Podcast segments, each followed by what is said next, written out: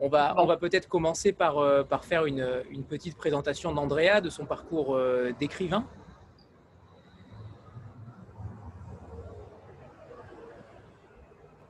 Tu peux, tu peux peut-être lui demander, Lise, s'il peut.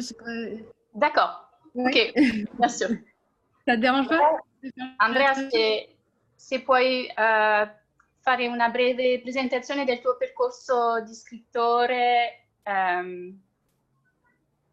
E parlo in italiano o in inglese? Come, se vuoi parlo in italiano e traduci al volo tu, Liz, non lo so. Va bene così. Fai, fai bene pure così? in italiano sì, sì. e vai piano e ogni tanto ti fermi, ok? Sì, sì. Intanto grazie a tutti per l'accoglienza. Eh, merci, a, a tout le monde pour l'accueil. Eh, grazie ad Antoine per avere lo sfondo dei Black Sabbath. non, ho, eh, non ho capito la fine. Prego. Merci Antoine pour...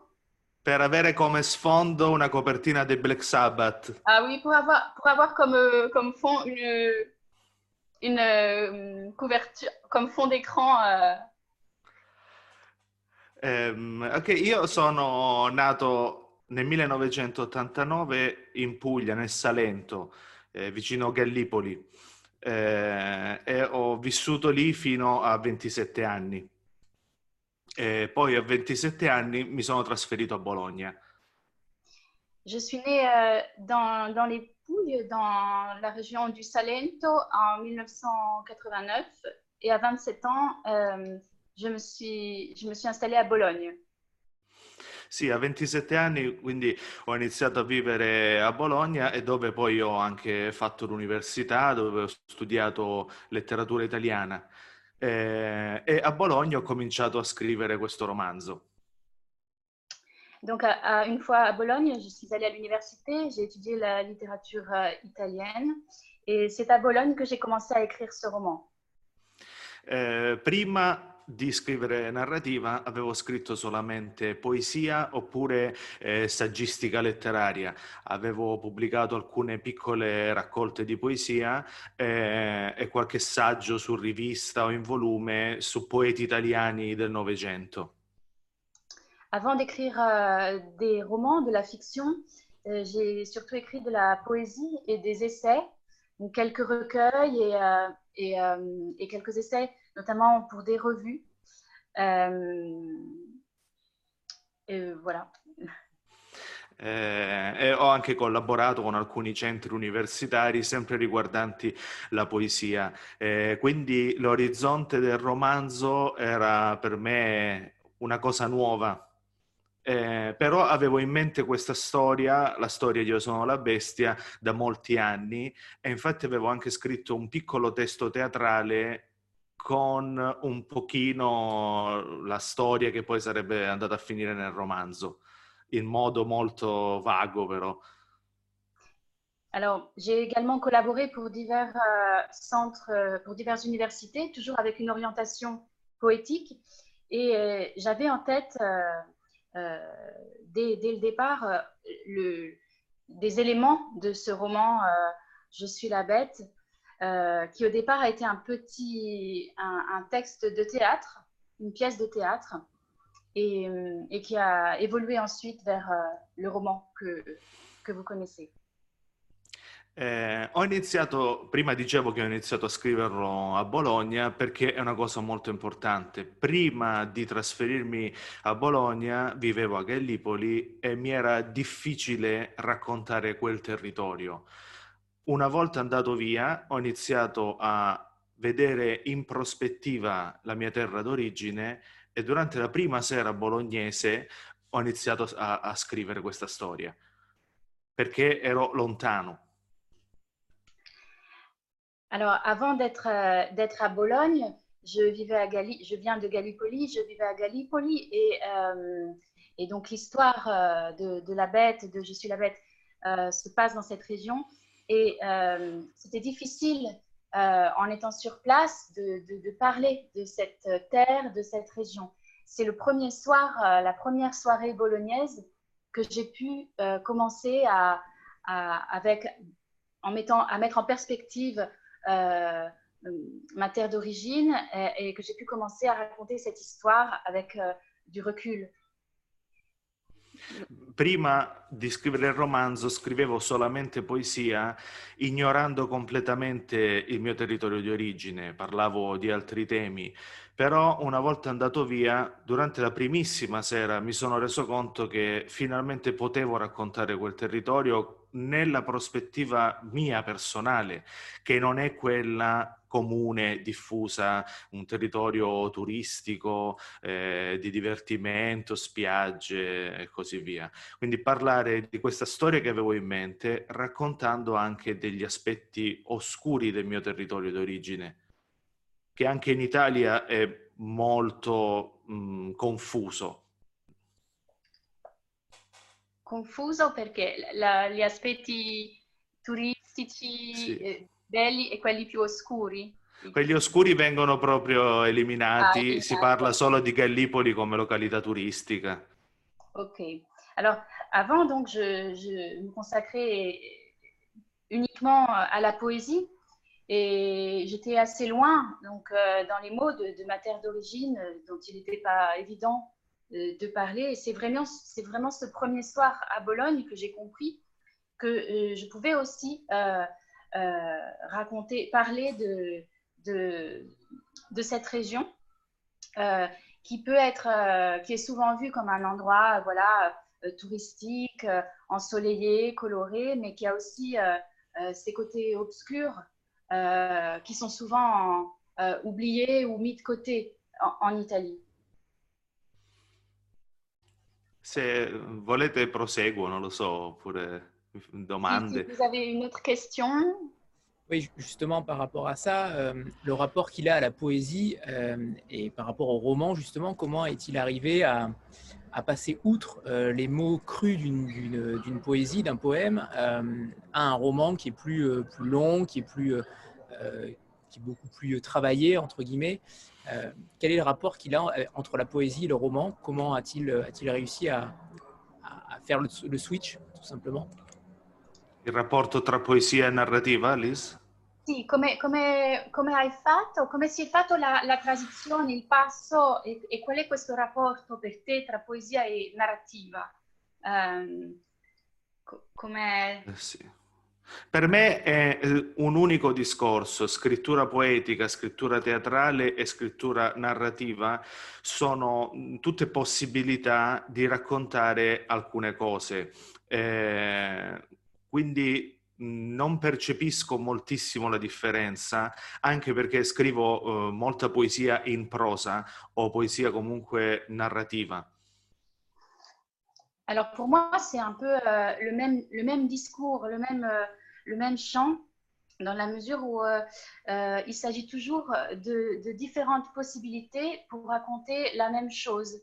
Et donc, il m'arrive d'ailleurs d'écrire des poésies en prose ou proche de la prose et à l'inverse une prose plus poétique travaillée comme, comme une poésie. Eh, racconto un aspetto però per capire che per far capire che eh, il tic della poesia eh, mi è sempre dentro, perché all'inizio, durante la prima stesura del romanzo, la primissima frase era eh, Mimi pensa che li ammazza tutti senza la E. Poi nel libro è diventato E Mimi pensa che li ammazza tutti. La frase senza la E congiunzione a me non suonava proprio. Fino a pochi giorni prima di andare in stampa mi arrovellavo su questa frase. Eh, alla fine finalmente sono riuscito ad aggiungere questa E e mi suonava bene perché la frase E Mimi pensa che li ammazza tutti era un endecasillabo che è il metro poetico che io utilizzo sempre quando scrivo poesia. Va bene. Alors, pour, euh, pour illustrer euh, un peu cette, euh, tic, cette, cet attachement à la, poésie, je voudrais vous parler de la première phrase du roman qui, au début, était Mimi pense qu'il va tous les tuer. Mimi pensa che li ammazza tutti. Et hum, elle m'allait pas cette phrase. Je tournais autour, euh, elle me hantait un petit peu. Euh, jusqu'à ce que, euh, à la fin, euh, vraiment juste avant euh, la version finale,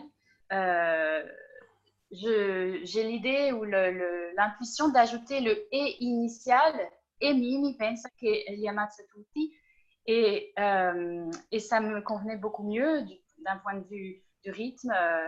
je le sentais mieux et c'était un, un endécasyllabe qui est le vers que j'utilise euh, généralement dans mes poésies. C'est aussi le, le, le, vers le plus classique en, en poésie italienne, de 11 pieds. La prima e l'ultima frase del romanzo in italiano sono due endecasillabi ed è una cosa abbastanza diffusa in poeti narratori, eh, lo fece anche Pasolini in, nel suo romanzo Ragazzi di vita. La première et la dernière phrase du roman sont des endécasyllabes et euh, c'est une, une pratique, une, euh, un procédé assez euh, répandu en, en, littérature italienne et en poésie. Et par exemple, Pasolini le, le faisait aussi. Cette, ouais. cette, façon de commencer et de terminer par. Ok. Antoine? Spero sia chiaro. Sì, sì, è chiaro. C'est clair, oui. Euh, bonjour à tous. Bon, bonjour à Andrea. Euh, déjà, Andrea, vous bonjour. êtes le premier dans toutes ces conférences qui a reconnu l'image derrière moi. Euh, donc, bravo et merci pour ça. alors, ma, ma première, j'ai peut-être deux, deux, questions pour vous. La, la, première, elle est, elle est très simple. de tous les narrateurs, du, de tous les points de vue de, de Je suis la bête, Mimi est le seul qui parle à la troisième personne, alors que les autres parlent à la première personne. J'aurais souhaité savoir pourquoi. Allora, allora prima, innanzitutto grazie Andrea per aver riconosciuto il quadro, l'immagine dietro di me. All'inizio io, io non la vedevo, quindi non avevo capito l'introduzione di Andrea, ma adesso, adesso lo, lo capisco meglio anch'io. Quindi grazie Andrea.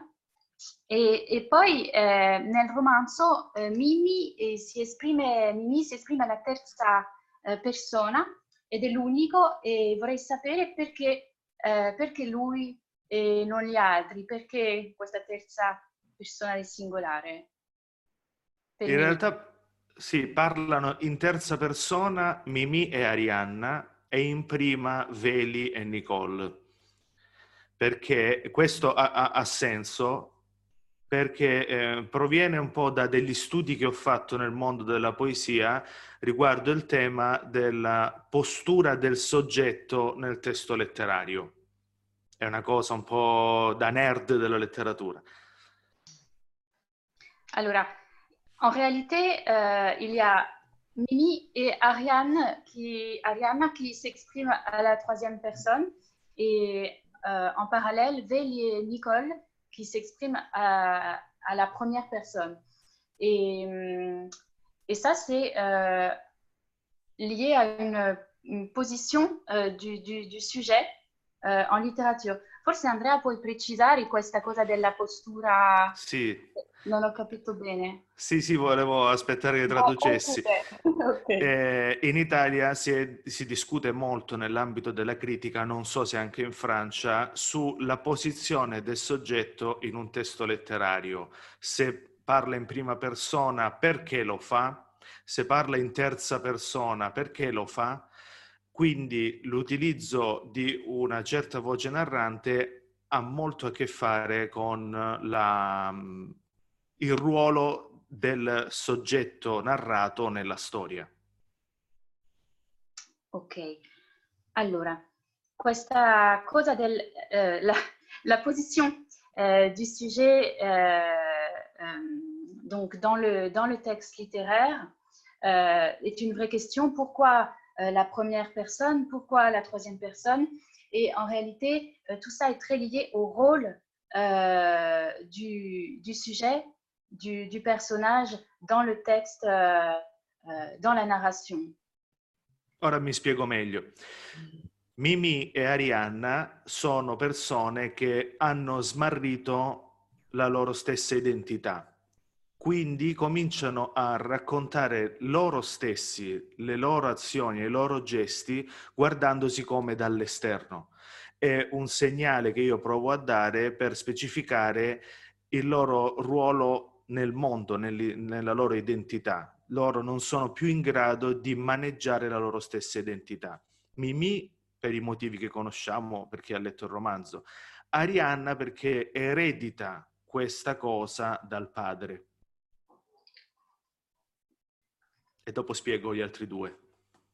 Allora, alors, euh, pourquoi Mimi et Ariane euh, s'expriment à troisième personne Parce Euh, ce sont deux personnages qui ont perdu euh, leur identité, qui ont perdu le contrôle euh, et la connaissance de, leur identité.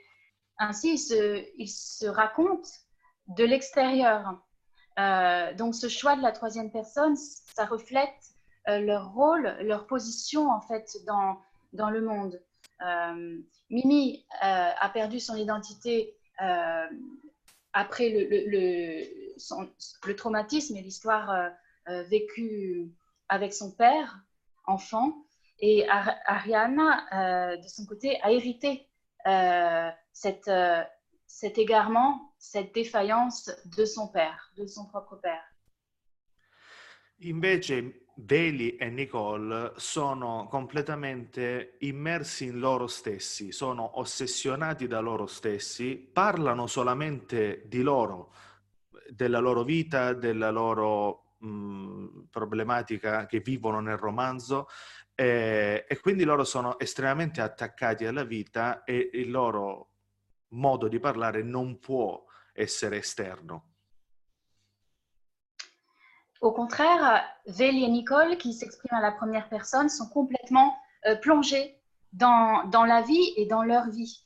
Ils parlent d'eux, euh, euh, de leur attachement à la vie, et ça explique euh, du coup ce, ce, choix de la première personne. È come se mm, Veli e Nicole fossero eh, come la poesia lirica, no? In cui c'è io che vivo, mentre invece Mimi e Arianna è come se avessero una telecamera nella testa che filma quello che fanno e loro riproducono con il loro linguaggio quello che la loro telecamera mentale vede.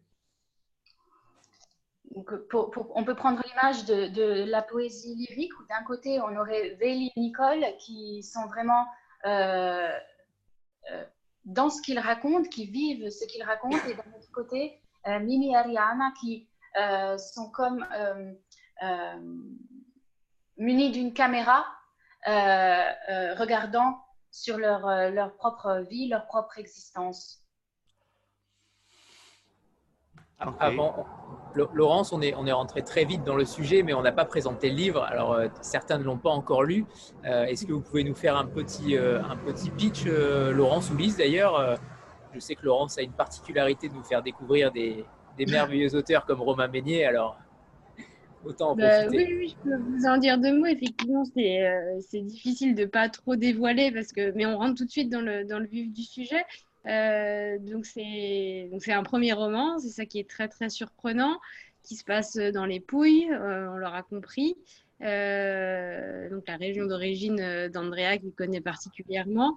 Et on est dans cette famille, on comprend assez vite qu'on est dans, une famille mafieuse, avec Mimi qui est le chef de la Sacra Corona Unita, cette euh, mafia des pouilles qu'on connaît finalement moins que la mafia sicilienne et la mafia napolitaine. Donc c'est une particularité aussi. Mais euh, ce qui fait euh, pour moi la particularité de ce roman, c'est que ce n'est pas un roman supplémentaire sur la mafia, même si j'aime beaucoup aussi ces univers, aussi bien dans le cinéma que dans la littérature, et que c'est sûrement ça aussi qui m'a attiré. Mais c'est vraiment un, roman plus sur une. On vit ça de, de l'intérieur en fait. On est. Donc le point de départ, pardon, je m'égare un peu. Le point de départ, c'est Mimi euh, qui vient de perdre, euh, ça c'est vraiment la première page, donc je vous dévoile rien, qui vient de perdre son fils, euh, qui vient de se suicider et qui est face à ce cercueil et qui tourne autour et qui sombre un peu dans la folie parce qu'il est complètement sous le coup de la douleur, dépassé par ça, sait pas du tout comment réagir et lui son seul modus operandi habituel c'est de, de se venger, de, de, de chercher un coupable et de se venger. Sauf que là, il n'y a pas de. il, y a, une jeune fille qui semble. qui aurait éconduit son fils et qui pourrait être vaguement vue comme coupable, mais il y a évidemment bien d'autres raisons. seulement Mimi va s'arrêter là et va, chercher à, à, se venger de cette jeune fille. Donc je vous en dis pas plus parce que sinon ce serait, ce serait trop dévoilé. Mais la particularité du roman, c'est qu'après, on rentre, chaque chapitre est consacré euh, à, un, personnage. Donc on a des points de vue très différents avec une langue extraordinairement travaillée et, qui fait rentrer vraiment dans la tête de chaque personnage. Donc que ce soit Mimi, sa fille, sa femme, euh, Véli qui est le jeune homme qui va euh, l'aider dans l'enlèvement de, la séquestration de la jeune fille. Qui est très intéressant, c'est qu'on n'a pas un point de vue unique sur. Euh, on a un point de vue de la famille des mafieux, mais aussi de, la, euh, de tous les gens qui l'entourent, des gens qui subissent.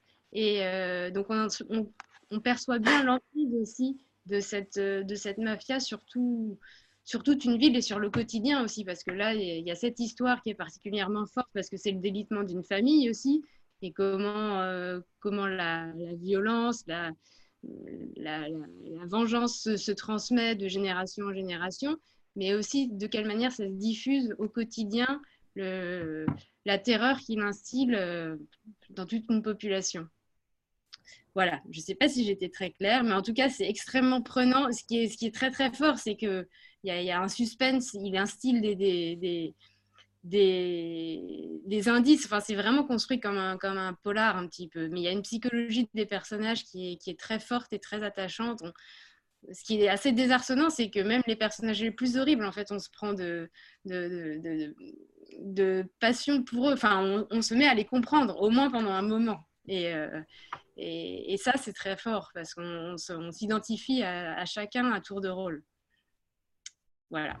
C'est exactement ça. Bon, j'adore vos pitchs, hein, ça je, le dis et le répète, mais, euh, mais c'est exactement ça. Pendant une page, on les aime, pendant une autre page, on les déteste. C'est véritablement ça, en fait, et, euh, et c'est très puissant. Euh, Sandra? Oui, euh, bonjour Laurence, Lise et Andrea. Merci Lise hein, pour euh, l'exercice de traduction.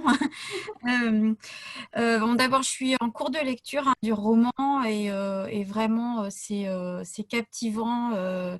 ça remue les émotions terriblement. voilà, il y a une force autant que dans le titre finalement. Hein. Cette force, on la ressent déjà dans le titre et alors quand on lit, c'est c'est l'explosion.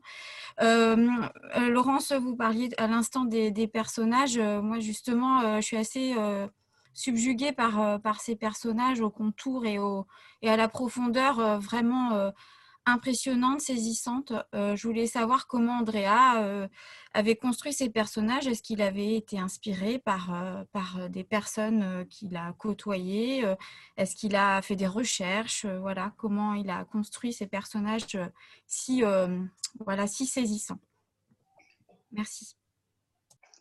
Allora, io sono, sto leggendo, sto leggendo il romanzo e con grande emozione e la forza, la forza è presente sin dal titolo, eh, già in se stesso molto forte.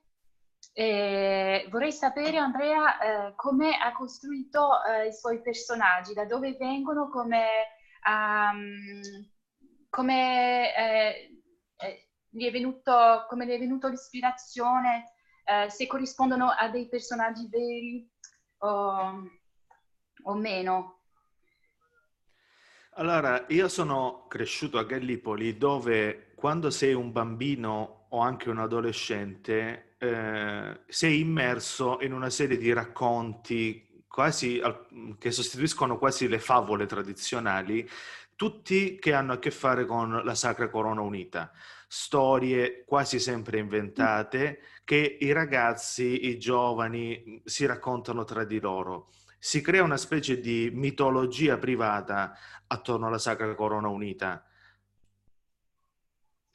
Alors, moi j'ai grandi euh, donc à Gallipoli et là-bas, enfants, adolescents, on, on grandit plongé dans euh, euh, l'univers, un univers tissé d'histoires que se passent, euh, que se transmettent les adolescents des histoires qui, qui, qui, impliquent la Sacra Corona Unita, la mafia.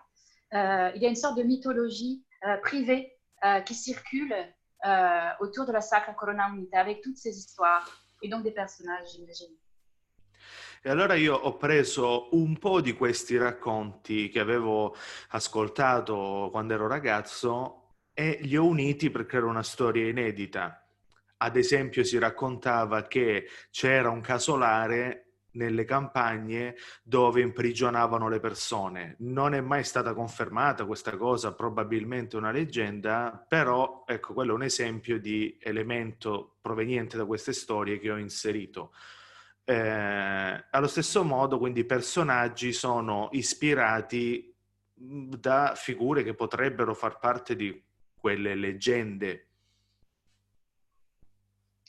Alors, typiquement, pour construire ce roman, j'ai pris quelques histoires, euh, quelques-unes de ces histoires qui, circulaient.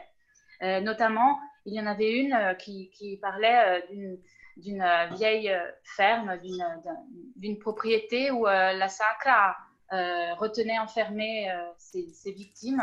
Euh, et donc, j'ai par exemple pris cet élément et de la même manière, des, personnages, des figures un peu légendaires de, de, cet univers-là.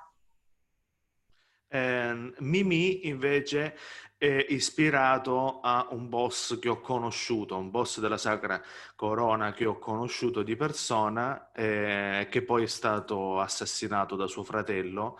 Eh, e io ho addirittura avuto occasione di cenare con questo boss terribile. Eh, ed è ispirato a lui. Per fortuna non molte persone se ne sono accorte a Gallipoli perché altrimenti mi avrebbero dovuto mettere la scorta come Saviano.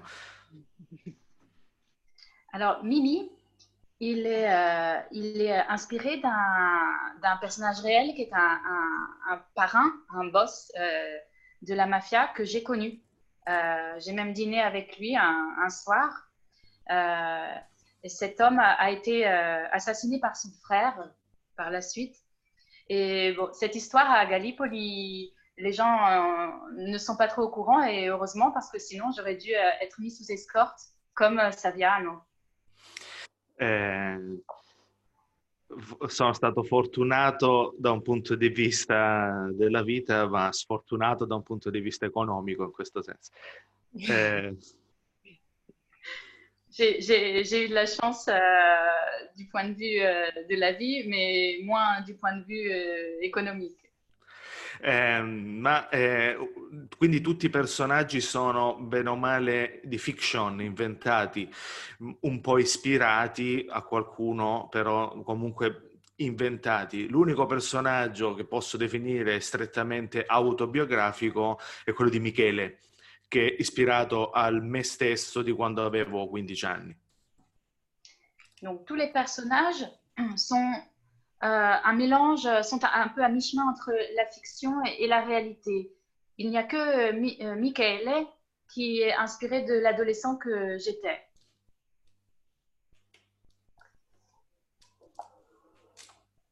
Stéphanie? Oui, bonjour à tous, bonjour Andrea.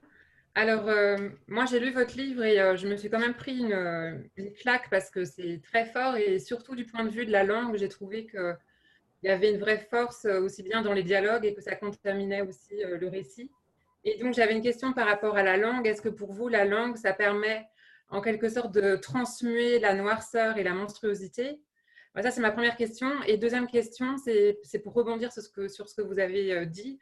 Euh, j'ai aussi pensé à Salviano quand, quand j'ai lu ça, forcément, parce que c'est la mafia. Et euh, je me suis vraiment demandé si c'était possible d'écrire quelque chose comme ça sans craindre pour sa vie à un moment donné et ne pas s'exposer à des trop grands dangers.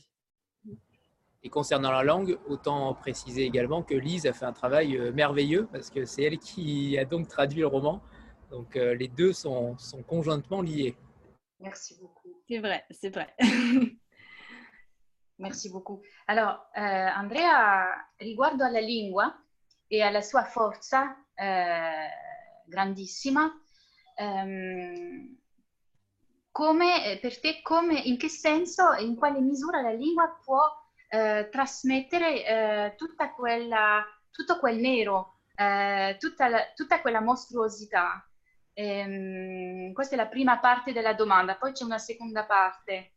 Okay. Se puoi parlarci della lingua e, e, e, per te di come questa lingua e, fino a, a, che punto la lingua possa trasmettere eh, il nero. Eh, ok, il torbido. Eh, devo ritornare al mio trasferimento da Gallipoli a Bologna per parlare della lingua, perché io ho iniziato a scrivere il romanzo Bologna non solamente per quella cosa di cui parlavamo prima, della prospettiva, ma anche perché una volta trasferito a Milano ho scoperto una cosa importantissima, cioè che io non penso in italiano. Io penso in dialetto, sogno in dialetto e in questo momento sto traducendo dal dialetto all'italiano e per questo sarebbe difficile parlare francese perché dovrei fare un sacco di traduzioni.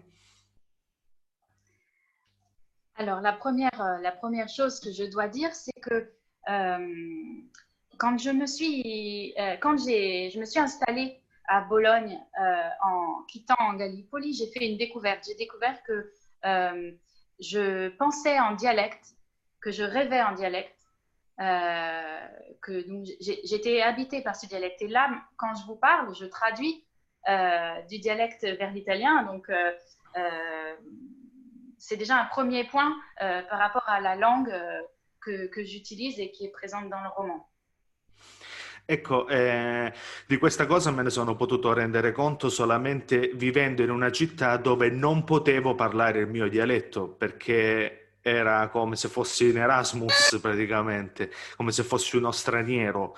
Eh, però ho deciso di sfruttare questa caratteristica, questa mia caratteristica mentale e ho iniziato a scrivere il romanzo, specialmente i personaggi di Mimi e di Nicole, traducendo simultaneamente io pensavo in dialetto, scrivevo traducendo simultaneamente la traduzione.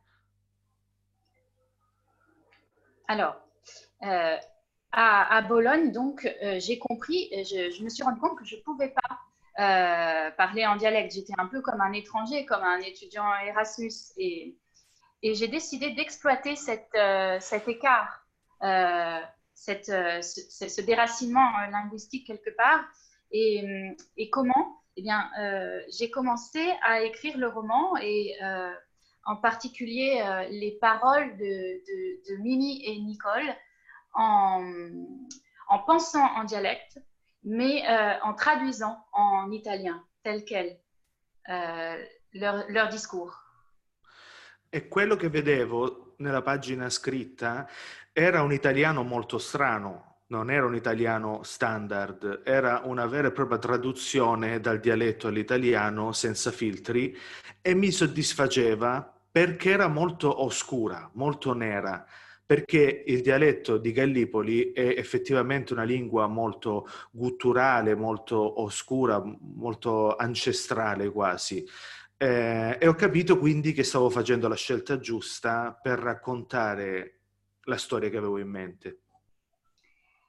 Alors, euh, en procédant de cette manière, euh, sur, sur, la page, ce que je voyais, c'était un italien au, final assez étrange, euh, sans filtre.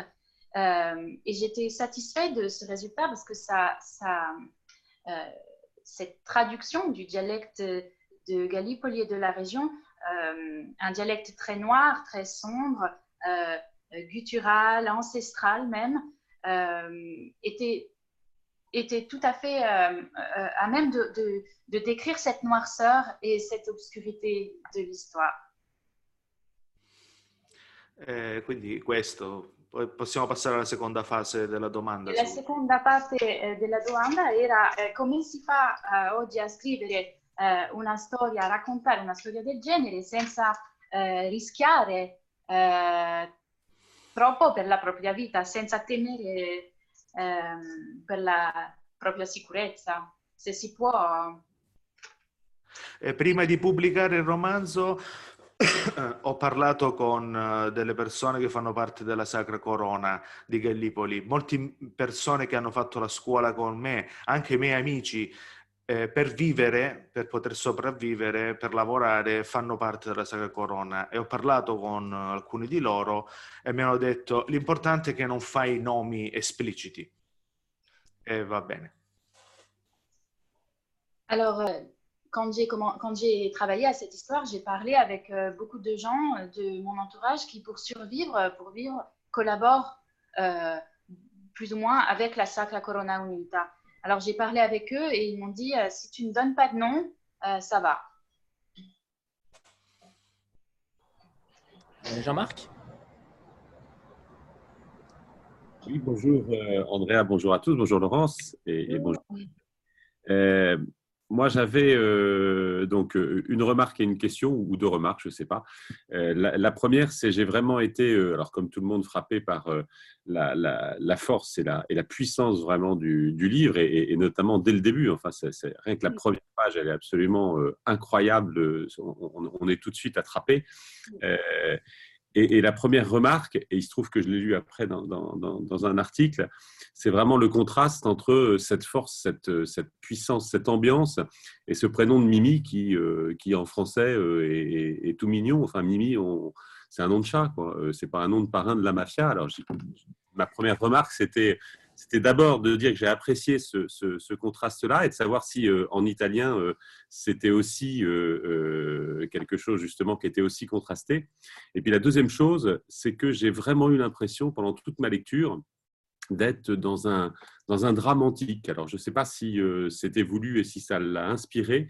Euh, j'avais l'impression de, retrouver des éléments de tragédie grecque euh, avec les rivalités entre les familles, avec les rivalités croisées entre personnages, avec les rivalités de génération, d'amour contrarié. Voilà, je ne spoil pas toutes les choses, mais on sent ce drame antique monter en puissance et je voulais également savoir si ça l'avait traversé ou inspiré.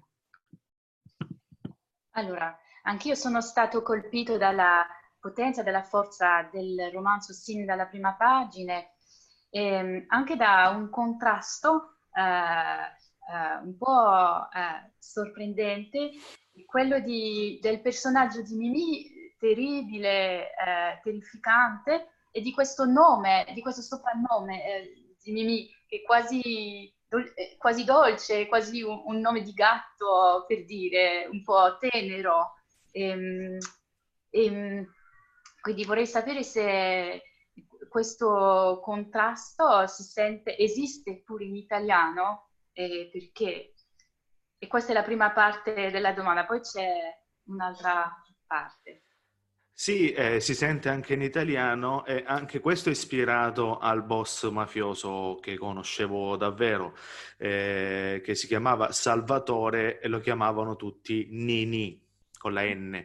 Eh, è, è, un modo di chiamare le persone, soprattutto nella mia regione di provenienza, chiamarli con il nomignolo che avevano da bambini anche da adulti.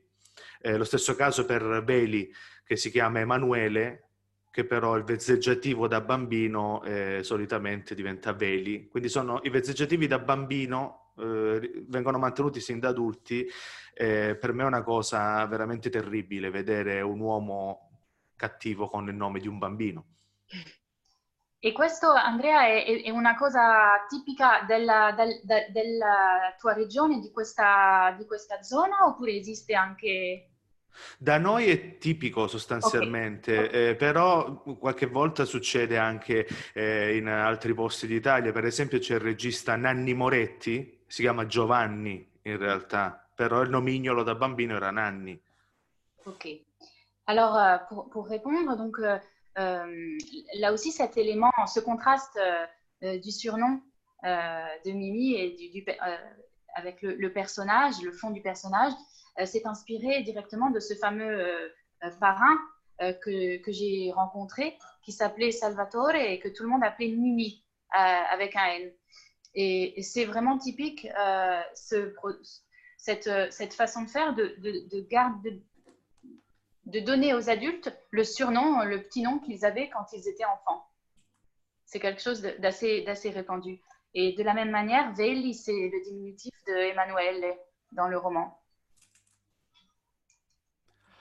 E la seconda parte della domanda? La seconda, la seconda parte eh, era eh, che questa storia, questo eh, romanzo, ehm, evoca eh, il dramma, è costruito e evoca un dramma antico e, mm, e contiene tanti elementi eh, della, ehm, vicini alla tragedia greca, eh, per esempio le rivalità eh, eh tra generazioni, i conflitti eh, tra generazioni, le famiglie, eh, gli amori proibiti. E, e, quindi vorrei sapere se sono elementi che ti hanno ispirato direttamente in quale misura. Sì, sì, assolutamente. Il teatro in genere mi ha molto ispirato nella genealogia che dalla tragedia greca fino a Shakespeare, eh, fino ad arrivare a Edoardo De Filippo.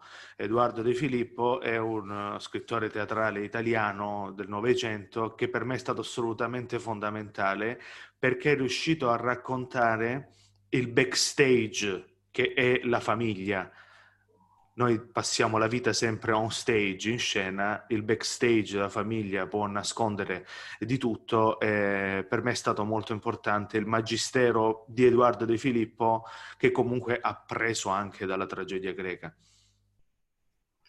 Alors oui, bien sûr, euh, euh, le théâtre pour moi est très important et, et, et a guidé euh, mon travail euh, euh, d'écriture.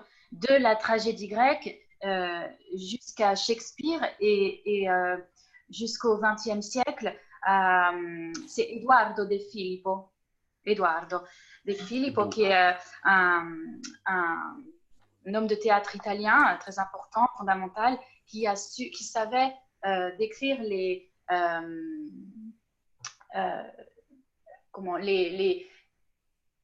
l'arrière du décor euh, familial, le backstage euh, des histoires de famille, euh, tout ce qui sous-tendait et que pouvaient cacher les, histoires et les conflits familiaux. Il le faisait très bien et, et voilà, je, me suis beaucoup inspirée de, son, de son théâtre et de son univers. Alicia? Ciao Andrea et bonjour Lise et Laurence et grazie à, Andrea. Euh, j'ai euh, euh, plusieurs questions si c'est OK pour vous. la première rejoint un peu ce qu'on a dit sur, sur les personnages qui ont une psychologie qui leur est très propre. et moi, je voulais savoir comment Andrea arrivait finalement à créer des voix qui étaient si reconnaissables. C'est-à-dire que même si on n'avait pas le nom des personnages pour, chaque chapitre et même si il nous parlait de leur liste de courses, on saurait finalement qui est qui en fait. Euh, donc, comment il arrive à, jongler finalement avec ces différents styles?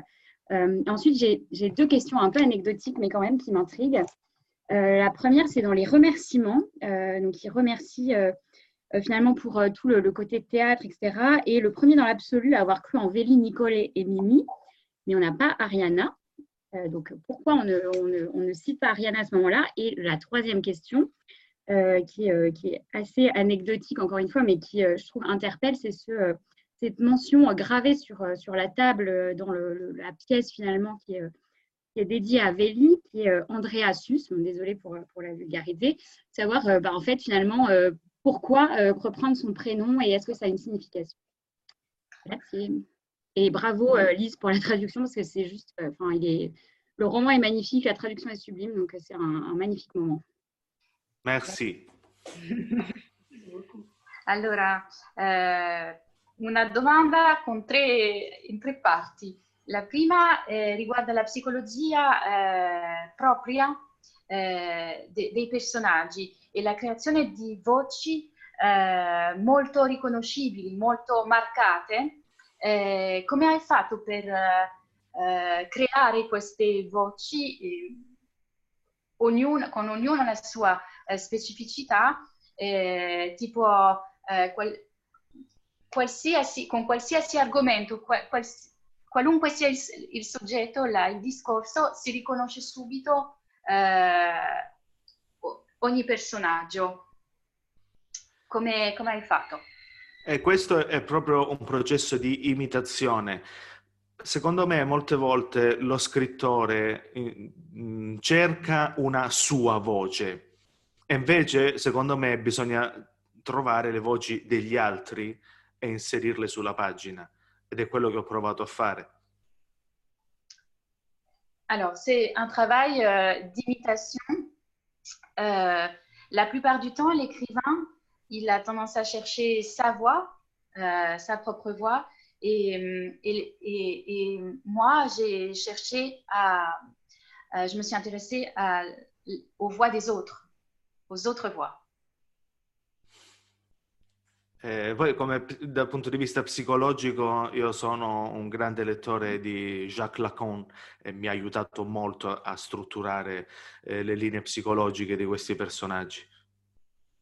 Et puis, je suis un grand lecteur de Jacques Lacan, euh, dont le, le, le travail euh, m'a aidé à construire la psychologie de chacun de ces personnages. Ok, possiamo vedere gli altri punti? Gli altri punti. Eh, nei ringraziamenti, eh, quando, quando, dici ehm, eh, riguardo alla prima persona che ha creduto eh, nei personaggi di Veli, eh, Nicole e Mimi, non c'è Ariana. Perché? Perché eh, quella persona è il mio migliore amico, Alessandro, che fece la regia del testo teatrale. Dio sono la bestia. Nel testo teatrale non c'era Arianna. Parce que voilà, dans, donc dans ces remerciements, ce remerciement est adressé à Alessandro, mon, meilleur ami, qui s'est occupé de la mise en scène euh, euh, de, de, la pièce. Et dans, dans la pièce, il n'y a pas le personnage d'Ariana. E eh, l'ultimo punto è, è, questa formula eh, incisa sul tavolo nella, nella casa Andrea Sus, Andrea Succhia, e da dove viene e perché questo nome? Mm, è misteriosa questa scritta. È, è un modo di uh, partecipare io come Andrea nel romanzo e eh, esplicitare che non sono mai contento di quello che faccio. Insomma, è un modo per far capire che mi sto punendo per aver scritto il romanzo, perché non sarò mai contento eh, di quello che faccio. Ecco. Alors, c'est une façon d'apparaître euh, dans, dans le livre euh, et euh, une façon un peu, euh, un peu comment on pourrait dire, avec un peu d'autodérision, parce que c'est une façon aussi d'exprimer, de, de dire que je suis jamais vraiment content de ce que je fais. Ho fatto il percorso contrario di quello che fa Emmanuel Carrère. Al contrario, mi sono trattato male nel romanzo. J'ai fait le contraire de ce qu'a fait Carrère, je me suis malmenée euh, dans le roman. Quelle réponse incroyable. On n'était pas prêt. Ok. Et la question est évidemment euh, parfaite, Alicia. Euh, bravo, bravo. Amandine Euh, bonjour, euh, je vous remercie parce que j'ai lu le roman hier et je l'ai dévoré. Et euh, donc ma question, c'était plus par rapport aux inspirations que vous avez pu avoir. J'ai vu notamment qu'au début du roman est cité Gorgio Caproni. Donc est-ce que vous avez des inspirations au niveau de vos lectures qui vous ont permis d'écrire ce magnifique roman? Merci. Allora, una, una domanda rispetto al, alle fonti di ispirazione letterarie di altri libri, ehm, tipo le poesie di Giorgio Caproni che sono ehm, eh, proprio all'inizio citate, se ci sono altri testi, altri autori che ehm, ci hanno ispirato. Eh, sì, un po' tutti i personaggi hanno degli autori di riferimento. Mm, la poesia del Novecento italiana è per me un riferimento generale, perché per alcuni anni è stato addirittura il mio lavoro, quindi così. Però, per esempio, Mimi è ispirato fortemente a Thomas Bernard, Veli è ispirato in particolare alla scrittura di Perec, Georges Perec nel romanzo Un uomo che dorme eh, e così via. Per esempio Nicole è un personaggio vicino alla, a un romanzo di Niccolò Ammaniti che è uno scrittore italiano, il romanzo si chiama Io non ho paura, non so se è mai uscito in, in Francia. Eh, quindi diciamo che ogni personaggio ha sue, i suoi riferimenti letterari. Il, la, la, grande ispirazione generale sicuramente De Filippo di cui parlavo prima e poi ognuno ha queste coordinate. Bernard in Mimì secondo me in italiano quantomeno è molto visibile. Bernard chi è, chi è che è ispirato a, a, a Mimì? E l'altro, l'uomo che dorme, è... è Veli, è che Veli. è chiuso. Alors, euh, tous, les personnages, tous les personnages renvoient, enfin, sont inspirés euh, de, figures euh, littéraires ou euh, d'autres œuvres littéraires. Euh, bon, la poésie, évidemment, du, 20e, des Filippo, dont on a déjà parlé, mais par exemple, Mimi, de Thomas Bernhard, Veli, inspiré de, L'homme qui dort, de George, c'est George euh, Georges Perec. Oui, genre, ah mais Georges Perec, l'homme qui dort, bien sûr. Et Nicole, d'un roman de Niccolo Amaniti, un auteur italien, euh, Je n'ai pas peur, euh, qui a été traduit en, en français.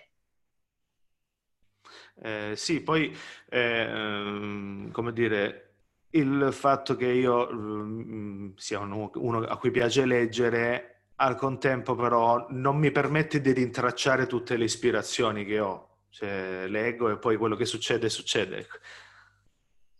Après, j'ai pas, j'ai pas la possibilité de, de, d'aller tout le temps euh, identifier ou reconnaître les, les différentes sources d'inspiration que j'ai. Si elles viennent, elles viennent. Sinon, voilà, je... Rita? Euh, oui, alors euh, bonjour. Alors tout d'abord, j'ai aussi lu votre roman et je l'ai adoré. Euh, un roman totalement captivant. Désolée pour la voix, je suis un peu enrhumée. Et, euh, et donc en cours pour le finir, euh, totalement addictif. Donc bravo à vous Andrea, mais aussi euh, à vous Lise. je rejoins totalement Anthony. vous avez réussi à nous livrer un texte incroyable, enfin poignant, et, et aussi beaucoup d'émotions de, de la plus belle des manières. Donc merci beaucoup. Alors pour ma question, j'ai compris euh, que c'était initialement une nouvelle qui a été euh, adaptée en pièce théâtrale. Alors ma question, est-ce que cette pièce est toujours jouée en Italie? Quels sont les retours euh, ou quels ont été les retours? Est-ce qu'elle a été alimentée suite à la version finale du roman? Et, est-ce que c'est la raison aussi principale qui vous a poussé, Andrea, à opter pour la forme polyphonique? Je n'ai pas bien entendu la fin. La der alors la dernière partie, c'est est-ce est que est-ce c'est la raison principale qui a poussé euh, Andrea à opter pour la, la, forme polyphonique? Le théâtre, donc. Oui. Ah, est-ce que c'est est, ce que c'est en fait pour garder euh, garder euh, est-ce qu'il a utilisé plusieurs voix pour que ça reste aussi en tant qu'une que pièce théâtrale et que ça puisse euh, continuer, voire être alimenté, voire l'alimenter encore suite à la version finale du roman? Si j'ai bien compris, c'était initialement une pièce de théâtre. Allora, anch'io ho, ho adorato questo libro eh, e quindi grazie. Eh, ho capito che all'inizio era un racconto e anche una, una, un'opera teatrale e vorrei sapere come è stata accolta eh, l'opera teatrale in Italia, se è, è sempre eh, in scena, se va sempre in scena eh, tuttora e, e quale, in quali misure le due, le due stesure si sono nutrite, se eh, questa, questo lavoro iniziale teatrale ha alimentato la versione, la stesura finale del romanzo e viceversa se questo romanzo adesso compiuto eh, potrebbe di nuovo eh, tornare in scena, eh, andare in scena. Allora, prima di tutto spero che ritorni in scena, magari con un'altra scrittura teatrale. Eh, due, han, mh, molti dialoghi che erano presenti nella drammaturgia sono andati a finire nel romanzo. Poi rispondo all'altra cosa. non ho capito le, le, tue, le tue ultime parole. Eh, l'ultimo dialogo, eh, scusami, eh, molti dialoghi presenti nel romanzo sono stati presi direttamente dalla sceneggiatura teatrale. Ok. Donc, première chose, j'espère que, j'espère que ce texte va euh, être à nouveau mis en scène et, et joué, représenté. Et, et, beaucoup des dialogues, de, nombre des dialogues qui sont présents dans le roman euh, proviennent directement de la pièce de théâtre. iniziale. Spe- specialmente mh, tra Bailey e Nicole, perché la, la pista teatrale era incentrata su Bailey e Nicole. En particulier les dialogues entre Bailey et Nicole, euh, parce que le, le, la pièce de théâtre était centrée sur ces deux personnages. Eh, per tornare al primo punto, la, la PIS andrò malissimo. La, abbiamo fatto pochissime repliche per due motivi. Uno, secondo me, non fu messo in scena molto bene. Eh, e questo lo posso dire tranquillamente perché il regista era il mio migliore amico e le lo dico ancora oggi. Eh, e due, perché quei temi non interessano molto alle persone del Salento, perché fu messo in scena solamente in alcune città del Salento, proprio provincia di Lecce. Eh, e magari, se, non so se siamo in ritardo, però posso raccontare un aneddoto sulla faccenda della messa in scena teatrale, però se siamo in ritardo no. Alors, euh, est-ce qu'on est qu a encore un petit peu de temps? Parce que, euh, outre la, la réponse à, à, la question que je vais vous, vous traduire, euh, il voudrait ajouter peut-être une anecdote sur euh, le, le, travail théâtral et la, la, mise en scène, justement. Est-ce qu'on a encore un petit peu de temps pour ça? On a tout le temps nécessaire, Lise. On peut rester là encore des heures. ok, c'è tempo. Possiamo fare notte, come diciamo noi. Eh, allora, eh, la prima messa in scena avvenne eh, nel, non mi ricordo quale anno, 2015, ma eh, avvenne perché io e un gruppo di ragazzi di Gallipoli riuscimmo ad aprire nuovamente un teatro comunale che stava chiuso. Questo teatro era chiuso perché ci abitava e ci abita tuttora nell'Oggione la mamma del boss Nini, Salvatore. Eh, e quindi non si poteva fare arte, non si potevano fare spettacoli. Dunque noi riuscimmo comunque ad aprirlo e abbiamo messo in scena questo spettacolo che voleva essere un po' una, uh, un segno di protesta, di civiltà, che però non fu assolutamente accolto. La mamma del boss si affacciò da, da dove abitava, guardò lo spettacolo e basta, finita lì un fallimento totale anche da un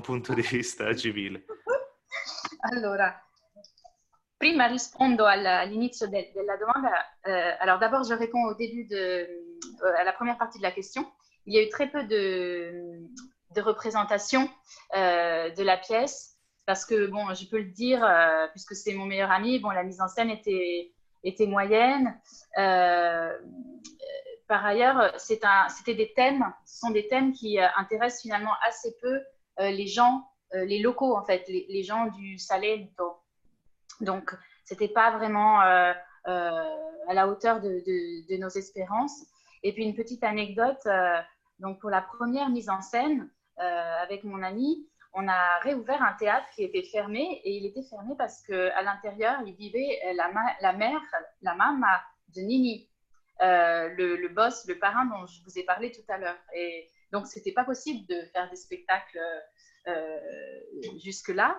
Mais on a quand même réussi à réouvrir ce, théâtre. Et comme un peu en signe de protestation, un signe de protestation, on, a, on, a, on y a joué euh, la pièce. Mais ça n'a pas vraiment eu d'impact en réalité. la MAM a, de Nini. Elle s'est montrée à la fenêtre, mais voilà, elle a, elle a regardé le, la pièce sans, sans grande réaction. C'était un peu un échec.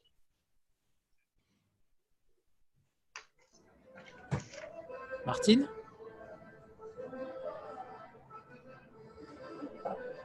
Oui, bonjour. Euh, bonjour euh, à Lise, à Laurence et à Andrea. Euh, J'avais une question sur la réception du roman en Italie. Est-ce que euh, euh, Je suis la bête a connu du succès en Italie? Et j'avais une question aussi pour Laurence. Euh, je voulais savoir comment euh, le, bah, le, roman d'Andrea avait croisé la route des éditions Cambourakis. Est-ce que c'est un agent qui vous en a parlé? Est-ce que c'est par un autre biais que vous avez entendu parler du roman? Merci. Euh, vous voulez que je réponde en premier? Oui.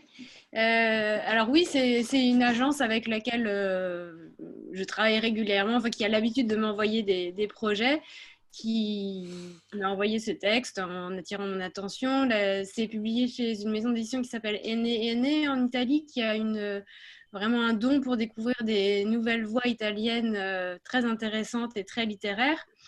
Et, euh, et, donc voilà, je l'ai lu assez vite. Et il se trouve que pendant que je lisais, Lise en plus m'a envoyé un message en me disant j'ai reçu ça, tu dois le regarder, euh, c'est vraiment intéressant. Donc euh, ça s'est fait très vite. Et, voilà, on l'a acheté en, en, décembre dernier. on a réussi à s'organiser avec Lise pour qu'elle puisse le traduire pour le printemps et, et qu'il soit prêt pour la rentrée. Et on est très content qu'il sorte à ce moment-là et qui reçoivent un tel accueil. Merci à tous hein, pour vos questions et vos lectures si, euh, fines et si précises.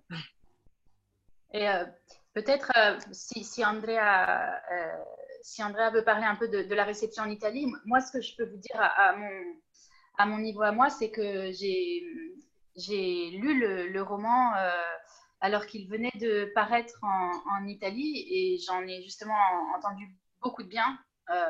C'est un roman qui faisait beaucoup parler, un premier roman qui a fait beaucoup parler, euh, qu'on disait à la fois très dur, attention, c'est très dur, c'est très dur, et en même temps euh, magnifique. Alors, moi, euh, quand j'entends ça, tout de suite, ça, ça, a piqué ma, curiosité.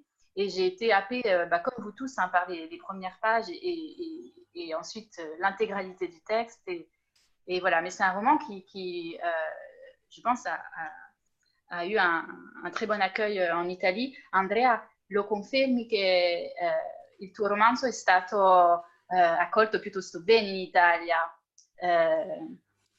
Per me è ancora incredibile, non capisco come mai. Beh, pour moi, I don't know why. Pourquoi Eh, no, per me è, è, stato già incredibile scoprire che il romanzo sarebbe stato pubblicato in Italia, quindi immaginate sapere che è stato pubblicato anche in Francia. Io ancora devo metabolizzare la notizia italiana, quindi è proprio incredibile.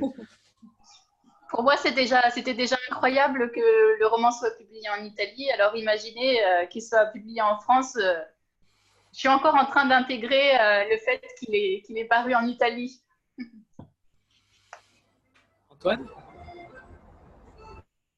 Alors, j'ai une question euh, et une question pour Lise.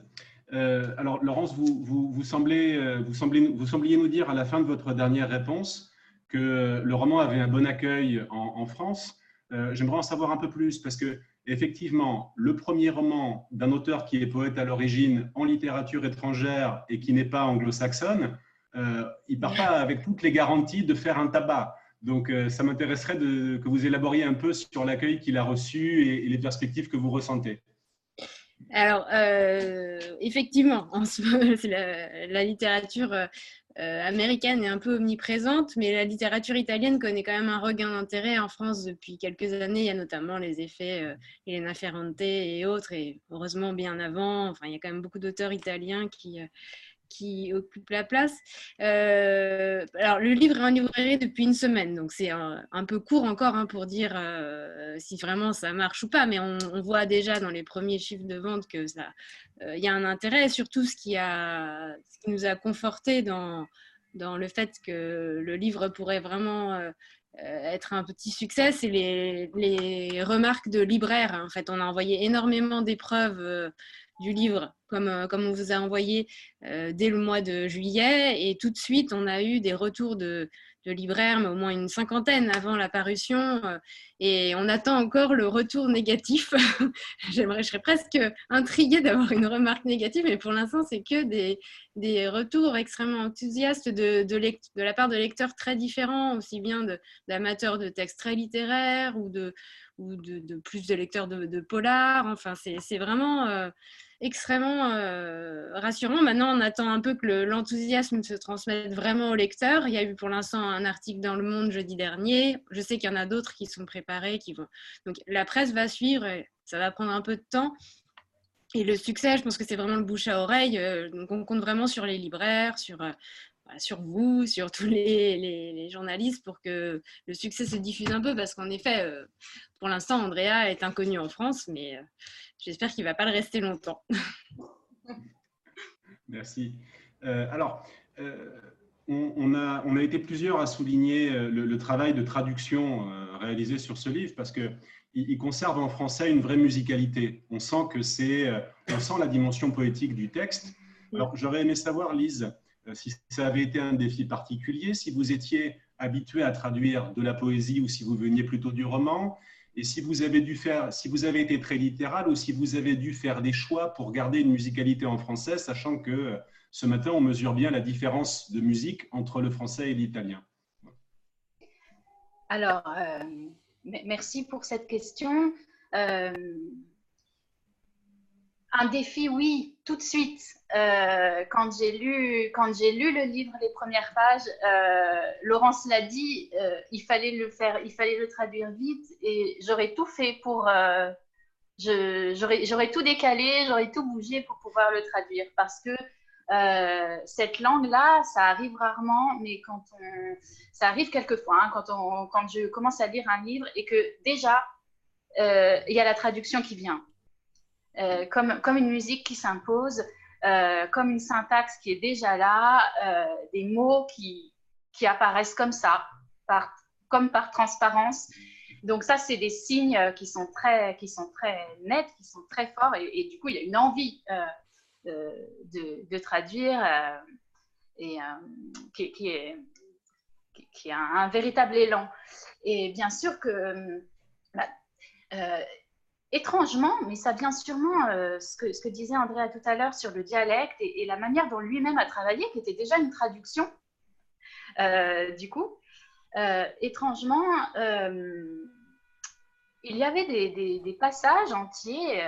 Est-ce que ça tient, du coup, oui, à ce dialecte, à cette langue parlée qui suit un peu le cheminement de la pensée il y a des passages qui, qui, qui, venaient de manière assez fluide et pour lesquels j'ai pas finalement, j'ai pas eu à tout bouleverser euh, euh, d'un point de vue syntaxique. Bien sûr, en lisant à haute voix, il y avait des petits ajustements à faire, des choix euh, pour des, par exemple, des interjections des, des, jurons, des, des mots très familiers à, à, transposer. Donc là, oui, il y a des choix qui s'imposent et un mimétisme à garder d'un personnage à l'autre pour que la cohérence de la psychologie perdure, soit bien conservée.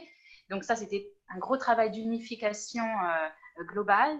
Mais euh, finalement, il y a une musique dans, ce livre et, une poésie euh, assez naturelle. c'est ce qui en fait qui, c'est ce qui fait toute sa force. Mais par exemple, on a hésité avec Laurence sur la, première phrase, hein, l'attaque du roman, où on a, j'avais, j'ai donc traduit Mimi va les tuer tous. Euh, enfin, c'est peut-être euh, pas exact, exactement ça, j'ai plus. Mais euh, on avait hésité entre va tous les tuer ou va les tuer tous. Je me souviens qu'on on avait ce. Mais finalement, on, est, on a collé à l'italien parce qu'il y avait ce, ce, ce, rythme-là, cette, cette, espèce d'attaque un peu comme ça, tombante, comme un, coup près, qui, qui, qui, amorçait voilà, l'entrée le, dans, dans, le texte. Et même si en français, on aurait peut-être plus couramment dit va tous les tuer. Euh, voilà, ça s'est vraiment passé comme ça pour, je dirais, à, plus grande échelle euh, sur le roman. Et quant à moi, je n'ai pas traduit euh, réellement de, poésie, mais j'ai évidemment une grande sensibilité à ce genre littéraire. j'ai traduit des romans avec une dimension poétique forte, donc c'est quelque chose qui me plaît beaucoup. Est-ce que, avant de, avant de passer la parole à Rita, est-ce que euh, Lise, vous pouvez nous faire nous lire un petit extrait euh, du livre? Et si Andrea l'a également en italien, ce serait formidable d'avoir une version un peu bilingue euh, d'un extrait traduit.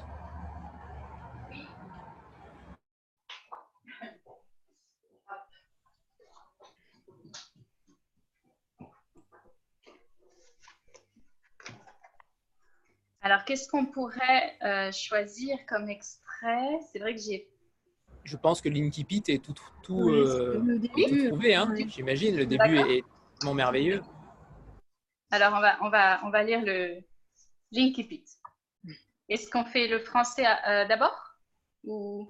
L'i- L'idéal serait que vous fassiez votre extrait en français et que Andrea le fasse en italien derrière. Mais je ne sais pas s'il la livre euh, sur lui ou pas. Je lui demande. Andrea, se sei d'accordo, possiamo leggere un brano? Eh, sarebbe l'Inkipit se, se hai il libro con te? Devo andare a prenderlo di là un attimo. Ok, ok. Il va, il va chercher le livre. Arrivo. Super. Vous pouvez commencer, Lisa. Je, ça, je il- commence. ça- ça lui laisse- Voilà. ça lui laisse le Très bien.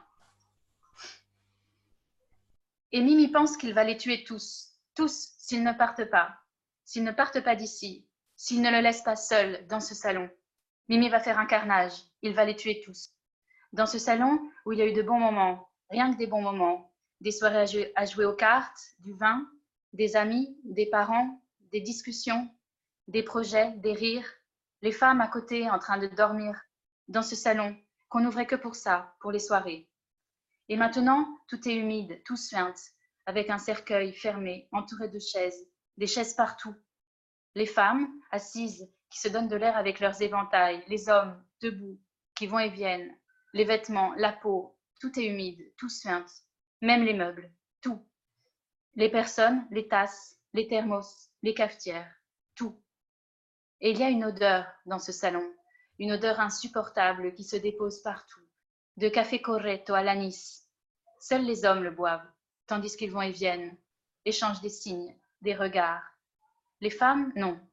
Certaines pleurent, certaines fixent le sol, tout agitées sur leurs chaises, muettes. Les hommes sortent fumer, rentrent, s'observent, des signes, des regards. Il y a une espèce d'odeur dans ce salon et des fleurs, des couronnes de fleurs autour du cercueil. Tout est humide, tout suinte. On continue Oui. Ah bah Andrea est revenu, eh. c'est bon. Il est revenu. Ouais. Merci Lise. Eh, devo leggere io quindi? Allora, l'incipit, eh, se, se sei d'accordo, il primo, le prime parole di Mimì, eh, primo paragrafo, Primo paragrafo, sì. vai. E Mimì pensa che li ammazza tutti.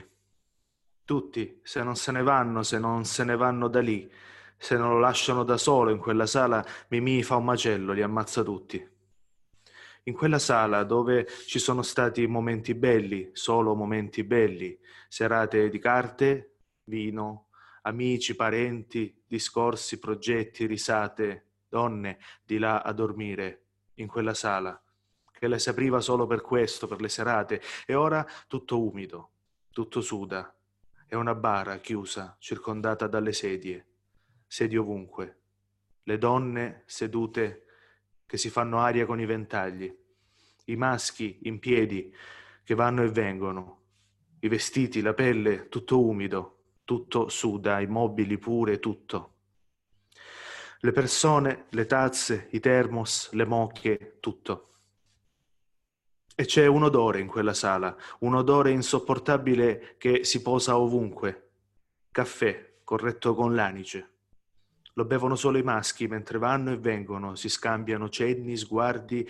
Le donne invece, alcune piangono, alcune guardano il pavimento, tutte si muovono sulla sedia, zitte. I maschi escono fuori a fumare, rientrano, si guardano tra loro, cenni, sguardi. C'è tutto un odore in quella sala e fiori, corone di fiori, a circondare la bara. Tutto umido, tutto suda. Merci. Hum, On, on entend souvent euh, des, des- des chroniqueurs ou autres euh, dire euh, c'est une excellente traduction. Là, on constate en effet que c'est une excellente traduction, mais en ayant les deux textes conjoints, on a exactement senti le même rythme, la même, la même chose. Et bravo Lise, parce que ça se ressent encore une fois merveilleusement bien sur ces, sur ces deux extraits. Merci à, merci à tous les deux. Rita? Merci. Euh, oui, alors vous nous avez lu le début euh, qui est magnifique. Euh, la fin l'est aussi, bien sûr, sans rien dévoiler. Cette fin totalement incroyable, à l'image d'ailleurs du roman. Est-ce que, vous, est-ce que Andrea, est-ce que vous l'avez, Andrea, dès le début? Est-ce que c'était tellement évident? Ou est-ce qu'elle s'est imposée à vous un petit peu plus tard? Andrea, riguardo alla, alla fine del romanzo che fa eco a quell'incipit senza svelare niente, ehm, una fine incredibile. Eh, tu l'avevi già in mente eh, iniziando a scrivere? Eh, la fine c'era già oppure è venuta eh, man mano scrivendo o dopo? No, il primo finale era um, paranormale, la prima idea di finale, eh, cioè eh, con uh, fantasmi che tornano a visitare Arianna. Davvero, eh, un po' di troppo vino probabilmente in quel periodo della mia vita. Eh, poi il, que, questa idea del, del, finale che abbiamo trovato eh, ci ho ragionato per molto tempo con la mia compagna Gaia, ehm, perché effettivamente quella prima idea con i fantasmi e le robe sataniche, stronzate varie, era veramente irricevibile. Eh, però comunque la casa editrice, eh, quando, italiana, quando l'ha accettato, aveva accettato anche quel finale. Quindi boh, magari funzionava, non lo so. Quello, dici, quello... Quello paranormale, sì. Alors, euh, la, la, le, le premier, la première euh, conclusion du roman, le premier final, c'est un final un peu, euh, un peu paranormal, un peu satanique, avec des fantômes, quelque chose d'un peu irréaliste. Et ensuite, on y a beaucoup réfléchi avec ma compagne, Gaïa. Et quand on a soumis le, le texte à l'éditeur, avec ce final un peu euh, paranormal, euh, l'éditeur ha pris le livre même comme ça. Però una delle prime cose che mi hanno detto quando hanno accettato il romanzo è stata riragioniamo un attimo il finale, eh, però ecco l'idea di creare un, la dinamica come quella del finale vero c'era già, cioè di creare il filo tra inizio e fine, quello c'era già. Eh, era diciamo un po' trash, un po' la prima Ouais. versione. Ah, Sì, sì. molto trash, sì. Alors, la, la première version, oui, était un peu, un peu trash, mais l'idée, en tout cas, après de retravailler, l'éditeur, évidemment, a, a assez rapidement dit qu'il fallait euh, à nouveau réfléchir à cette fin euh, pour la, la reprendre un peu. Et, mais- et- et l'idée euh, de fermer la boucle hein, de, de, de ce final un peu en écho était déjà là, elle. Alicia Oui, euh, deux questions, désolée. Euh, première question est, est pour euh, Andrea. Euh, c'est sur la, la place des, des, des genres et les, déterminismes de, chacun des, deux sexes. Euh, on voit au début du roman, et je trouve que ça ressort d'autant plus là quand on vous entend lire Linkipit, que euh, les hommes sont d'un côté, les femmes de l'autre, et on voit dans tous les, dans tous les films, les romans de, de mafia, c'est toujours comme ça. Et petit à petit, dans le, dans le cours du roman, sans rien, sans rien dévoiler, les rôles, euh, les rôles peuvent s'échanger, les, masculinités deviennent plus féminines, etc. Enfin, en tout cas, on sent qu'il y a une vraie, un vrai euh, cassage de code. Euh, est-ce que ça, c'est quelque chose qui traduit quelque chose qui se passe dans la société italienne ou est-ce que c'est quelque chose qui est totalement, euh, totalement fictif? Ça, c'est la première question. Et la deuxième, c'est plutôt pour, pour Laurence sur, sur la couverture, parce qu'on n'en a pas parlé, euh, sur, sur cette main, comment vous en êtes venu, parce qu'elle est finalement assez différente de celle, on en parlait de celle de, de- de l'édition italienne, comment vous êtes arrivé avec cette, cette photo? Vous voulez que je réponde d'abord, du coup? Vas-y, Laurence. Euh, alors la couverture, on a eu, euh, ça a été un long travail, on a eu beaucoup beaucoup d'essais très très très différents. Euh, comme pour le titre d'ailleurs, on s'est- beaucoup interrogé sur le changer ou pas, en se disant qu'il était peut-être un peu effrayant, peut-être un peu. Et finalement, je suis très contente qu'on l'ait gardé et je vois que ça, ça fait effet et c'est d'autant plus puissant. Mais pour la couverture, on cherchait. Euh, euh, c'était très difficile en fait de trouver une photo qui correspondait vraiment à un personnage. On ne savait pas trop lequel mettre en avant. Mimi, Nicole, Véli. pour nous, il n'y avait pas, puisque là, enfin, sans rien dévoiler non plus, la bête est un peu multifacette. C'était un peu dommage pour nous de privilégier un personnage plutôt qu'un autre. Et il nous semblait que cette, cette main, bon, qui est pour le coup plus celle de Mimi, évidemment, transmet euh, un peu toutes sortes d'émotions euh, ambivalentes qui, peut, qui correspondent à la lecture, à la fois quelque chose de une forme d'emprise, euh, une forme de et ça peut aussi être une, forme de tendresse. Enfin, il y, a, vraiment toutes ces dimensions. Et puis, il y, a plusieurs scènes où la main de Mimi, notamment enfin, quand, il, quand il ouvre le poisson, quand il, quand il saisit les personnages, enfin, le, contact est finalement euh, assez, euh, assez impressionnant. Voilà. Oui, puis il y a cette photo intérieure qui est magnifique avec l'écorce. Euh, parce que la matière aussi, la terre. alors, sur la photo, c'est vraiment un arbre, donc c'était pas forcément euh, ça correspond pas forcément à un passage euh, très précis du livre, mais cet aspect de matérialité était intéressant, oui. Même euh, visuellement pour créer un contraste sur la couverture. Voilà. Alors, si, si j'en viens à la première partie de, la question qui est très pertinente, je trouve très intéressante, c'est Andrea, la, la question del, dei, dei generi, del, dei sessi, delle eh, gli uomini da una parte e le donne dall'altra parte in questo contesto mafioso. Ehm, quindi una separazione, una, un, un, contrasto, un, altro contrasto del romanzo che eh, però eh, man mano si scioglie, eh, c'è del movimento nel romanzo, um, un personaggio maschile che, prende, che assume tratti un po' più eh, femminile, viceversa, femminili viceversa. E, ehm, questo, questa, questi codici eh, che insomma muovono, che si muovono, che vengono un po' sconvolti, è un fenomeno eh, esistente in Italia oggi oppure è una cosa proprio una finzione? Ma io venendo dal sud, eh, il sud Italia è molto diverso dal resto dell'Italia. Cioè una persona che è cresciuta in una città come Milano, come Bologna, come Torino, eh, è molto più vicino magari a una mentalità europea.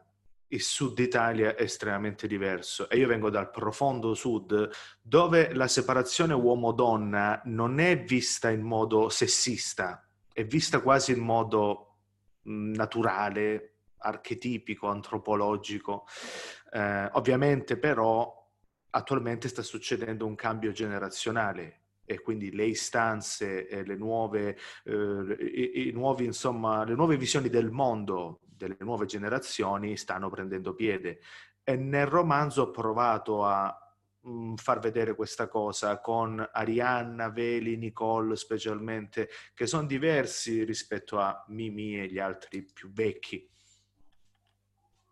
Allora, En Italie, il y a une différence très marquée entre le, sud et le nord. Des gens du nord euh, voilà, euh, pas forcément euh, en tête et, au quotidien cette séparation qui est presque normale et intégrée, naturelle dans le sud de l'Italie. et moi, je viens du sud profond de l'Italie, voilà, où il n'y a pas vraiment euh, cette question sexiste en fait du genre qui, qui se pose.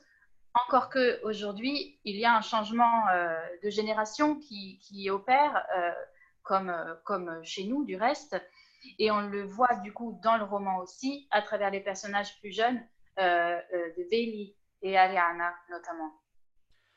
Eh, io sono cresciuto in una famiglia con molte donne, eh, mia madre, mia sorella, anche mio cane era donna, eh, poi, eh, mia nonna, eh, tante zie, quindi eh, ho imparato a conoscere il femminile di quei luoghi che è veramente un'umanità a parte rispetto a quella che posso aver conosciuto poi fuori.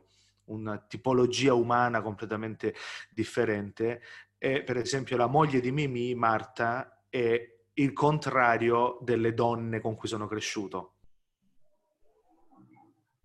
Ok.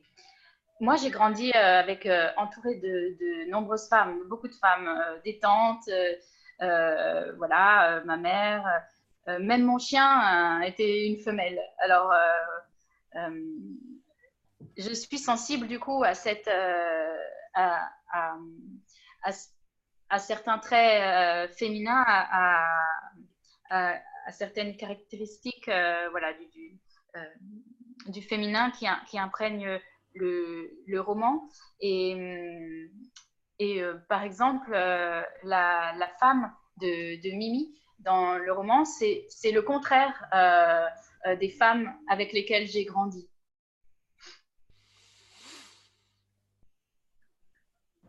Jean-Marc? Oui, on, on, a changé un petit peu et puis ça, rejoignait un, sentiment que j'avais eu sur euh, l'équilibre extrêmement fin et habile qu'il y a dans le roman entre euh, la part noire de l'écriture et puis euh, la part poésie. Je voulais poser une question à la fois à Laurence et, à Andrea. Je ne sais pas si en Italie c'est comme en France, mais en France on aime bien classer les choses dans des cases et dans des genres, y compris dans l'édition. J'apprendrai rien à Laurence, il suffit d'avoir fait une tournée de, préparer une fiche d'un livre à paraître ou d'avoir fait une, tournée avec un diffuseur pour savoir que la première question qu'on vous pose, c'est dans quel rayon on va le mettre. Euh, idéalement, comment, euh, vu de l'éditeur, vous avez euh, classé un peu ce roman? Est-ce que c'était plutôt, plutôt dans la poésie, plutôt comme un roman noir, plutôt et parallèlement, comment Andrea, lui, le voit et comment il le classerait? Alors, nous, de notre côté, on l'a vraiment travaillé en littérature générale. Je trouve qu'il serait qu'un lecteur de polar pur s'y retrouverait euh, complètement. Et pour moi, ce serait vraiment réduire le livre de le, de le classer dans cette catégorie. Euh, il a une dimension poétique, mais plus dans l'écriture. C'est pas plus... Donc non, nous, on l'a travaillé vraiment comme un, comme un roman en, présentant euh, la dimension euh, la force dramatique, la tension dramatique, euh, la dimension presque suspense et le côté un peu tragédie euh, familiale. Mais, mais non, il est, il est classé, accueilli dans les rayons littérature étrangère et littérature générale. Je pense que c'est le mieux. Et Andrea, rispetto alla classificazione, alla, uh, se tu questo romanzo lo, dove lo collocheresti tra i vari generi, tra vari, le varie tipologie di, di, di letterature in Italia? Per te a cosa corrisponde di più? In Italia eh, lo hanno definito un noir letterario, eh, che differisce no? la, la, l'aggettivo letterario vuol dire eh, scritto bene, non scritto male in Italia. En Italie, euh, on, l'a, on, l'a, on l'a qualifié de noir littéraire, et avec le qualificatif littéraire qui, euh, en Italie, euh, veut dire bien écrit. Eh, con le mani, non con i piedi, insomma. Eh, però eh, io non saprei assolutamente perché eh, questa faccenda dei generi non l'ho mai molto praticata. Eh, mi rendo conto che per i librai è estremamente importante provare a creare delle coordinate, delle griglie, però non lo so, cioè, perché altrimenti mi verrebbe da definire la metamorfosi di Kafka un fantasy, eh, non lo so, eh, è complicato. E se uno scrive, secondo me, non deve pensare a questa roba. Eh, se io ho voglia di scrivere un romanzo fantascientifico, non devo pensare che voglio fare un romanzo fantascientifico. È più importante la storia del genere. Alors, ce qui compte, ce qui me paraît le plus important, c'est l'histoire, c'est pas le genre. Et bien sûr, pour les libraires, euh, c'est très important de pouvoir euh, euh, identifier et, et classer, euh, euh, positionner un livre euh, pour pouvoir le, défendre et, le, promouvoir. Mais euh, selon moi, euh, il ne faut pas penser à ces choses-là en écrivant, il ne faut pas penser à un genre ou à un style, à un classement. sinon, on pourrait dire que Kafka, avec la métamorphose, a écrit un, un, roman de, de fantasy ou et, alors que c'est c'est pas c'est pas vraiment c'est pas exactement ça. Donc plus la, la plus l'histoire que, que le genre, en tout cas du point de vue de l'écrivain.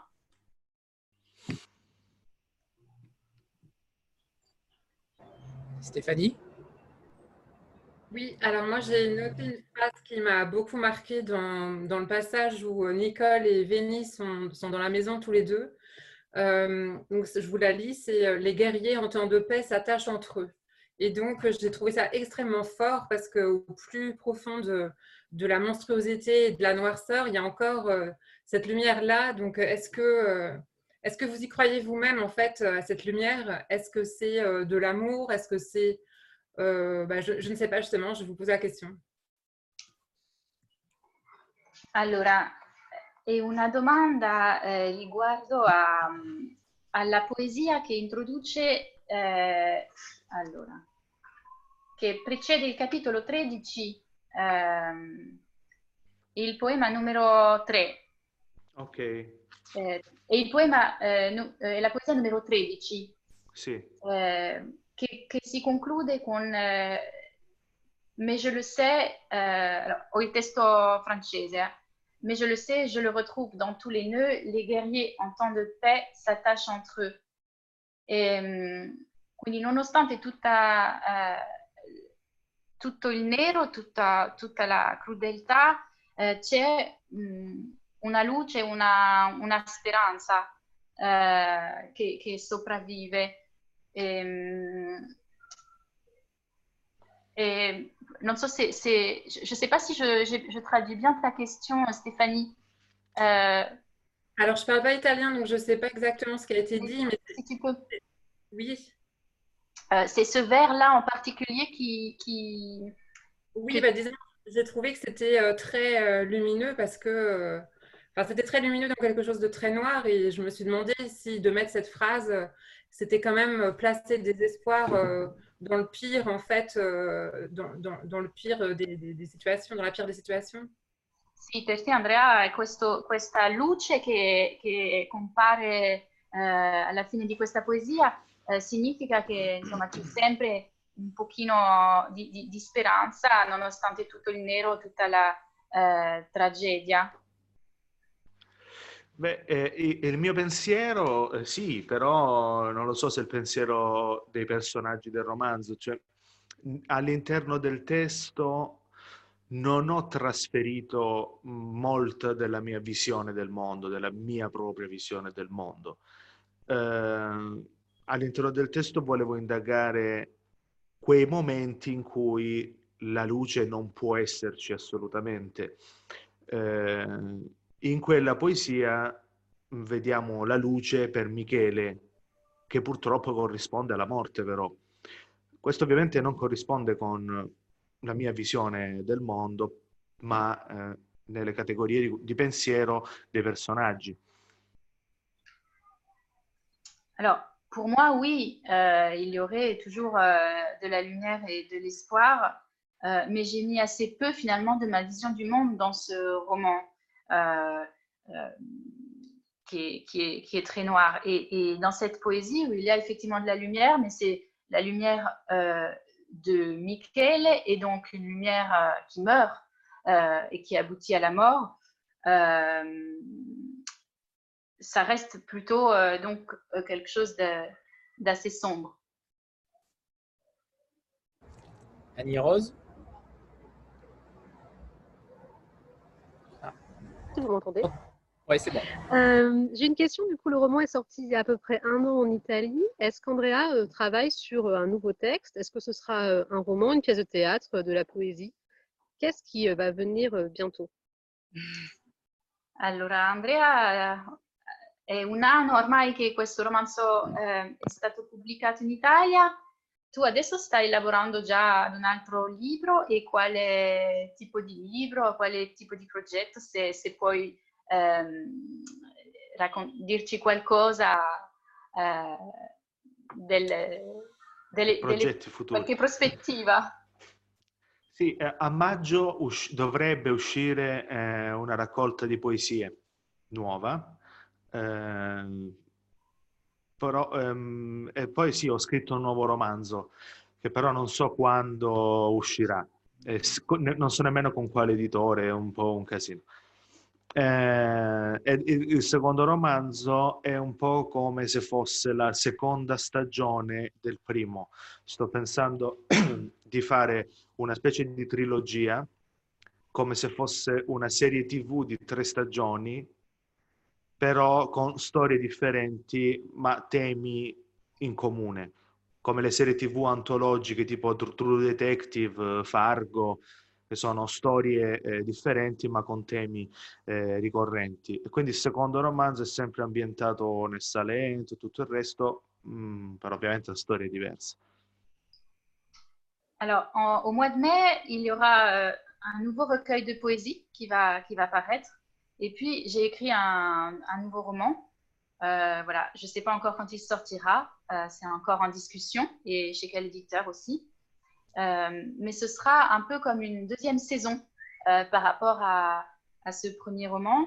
J'ai dans l'idée d'écrire une forme de trilogie avec trois saisons et toujours située dans le Salento, dans, cette, sur cette terre, avec non pas forcément un lien évident, une succession évidente, les mêmes personnages connectés, mais des thèmes en commun. Donc, trois saisons euh, liées et, pas liées à la fois. J'avais une question pour, pour tous les deux, justement, Lise et, Andrea. Euh, c'est votre rapport, tous les deux. Euh, déjà, est-ce que vous pensez que les prochains romans d'Andrea, les prochains seront également traduits par vous Et la deuxième chose, c'est votre, c'est votre relation. Est-ce que vous avez travaillé ensemble? Euh, comment s'est passée votre, votre relation entre traducteur et, écrivain? Alors, euh, je peux, je peux commencer à, à répondre. Oui, alors oui, j'espère bien sûr que je pourrai continuer à, traduire euh, les livres d'Andrea, évidemment. D'autant que voilà, quand le lien, le lien est créé, c'est vraiment quelque chose de précieux et, et voilà, c'est un peu, euh, ça, va, ça va un petit peu de soi qu'il y ait ce, désir de, poursuivre l'aventure. Et euh, par rapport au, euh, au, travail en lui-même, donc j'ai eu un délai de traduction enfin, assez, assez resserré par rapport à d'autres projets que, que j'ai pu faire. Les, délais varient, donc j'ai j'ai vraiment traduit de bout en bout euh, ce texte et, aussi parce que la forme l'imposait, en fait, une espèce d'immersion. Euh, euh, je ne dis pas que je l'ai traduit comme on peut le lire, c'est-à-dire quasiment d'une traite, mais, mais, par certains côtés un petit peu, et, et c'était nécessaire d'être un peu immergé comme ça.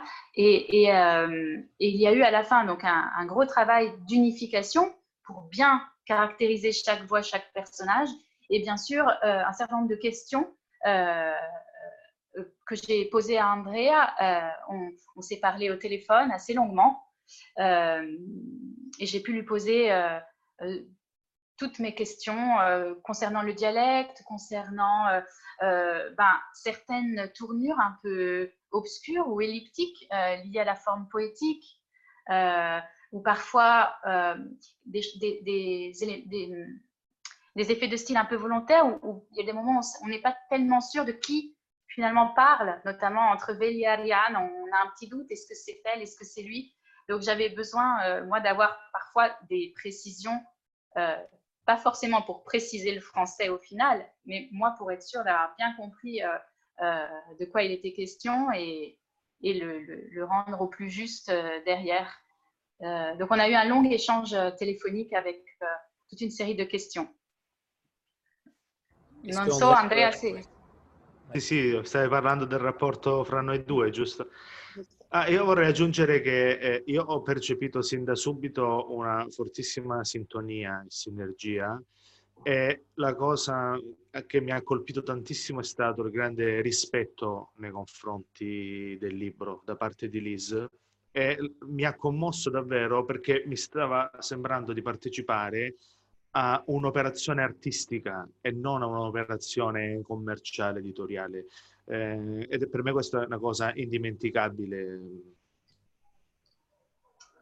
Alors, euh, c'est très, c'est très, c'est très, ce rapport auteur-traducteur qui est rare, ces, échanges-là sont rares, donc c'est toujours touchant.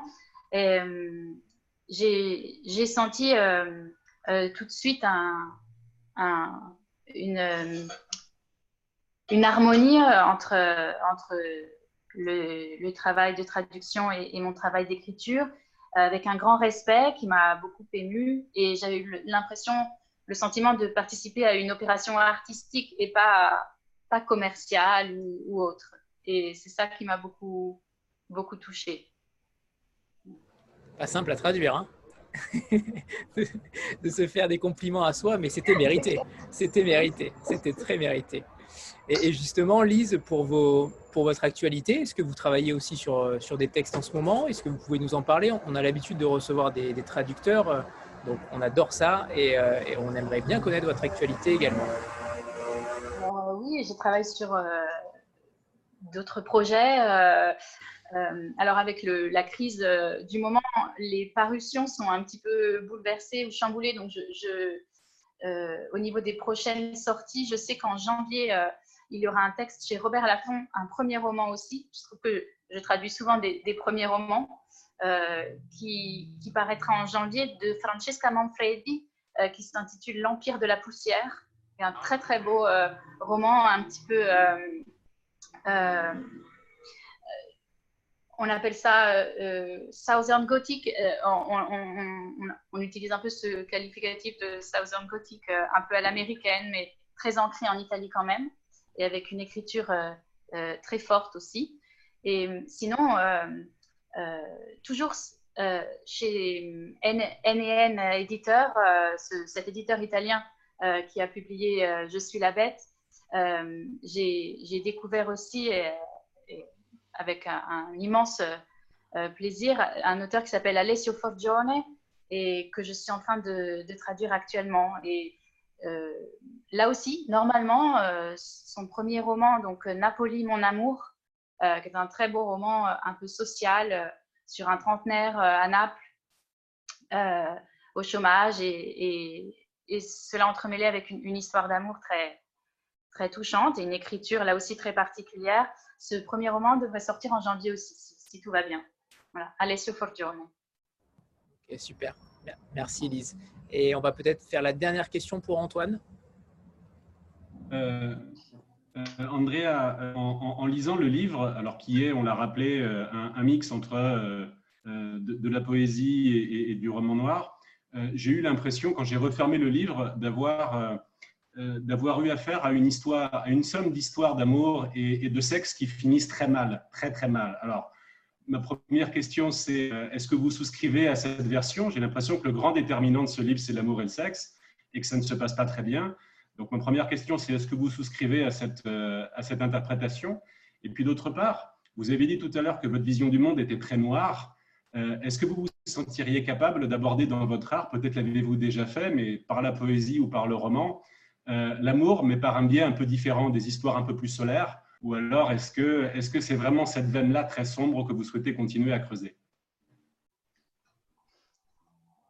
Allora, Andrea, in questo libro eh, ho avuto la sensazione che eh, ci, sia, ci, una, ci sia una successione di storie d'amore che finiscono male durissime. E quindi prima cosa vorrei sapere se tu eh, aderisci, se tu ehm, se questa eh, visione eh, dell'amore corrisponde a, tua, al tuo punto di vista, alla tua eh, percezione. Ehm, e o se te la sentiresti di, di scrivere, di, di parlare d'amore eh, tramite un'altra prospettiva, un altro uh, angolo, magari più solare, più eh, luminoso, uh, non così nero come nella bestia.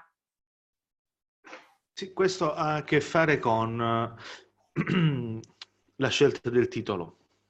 Io sono la bestia significa mh, mm, quel grado eh, umano nel quale si può retrocedere quando si hanno solamente due cose nella vita e null'altro. Volersi salvare la vita a tutti i costi e voler amare qualcuno a tutti i costi.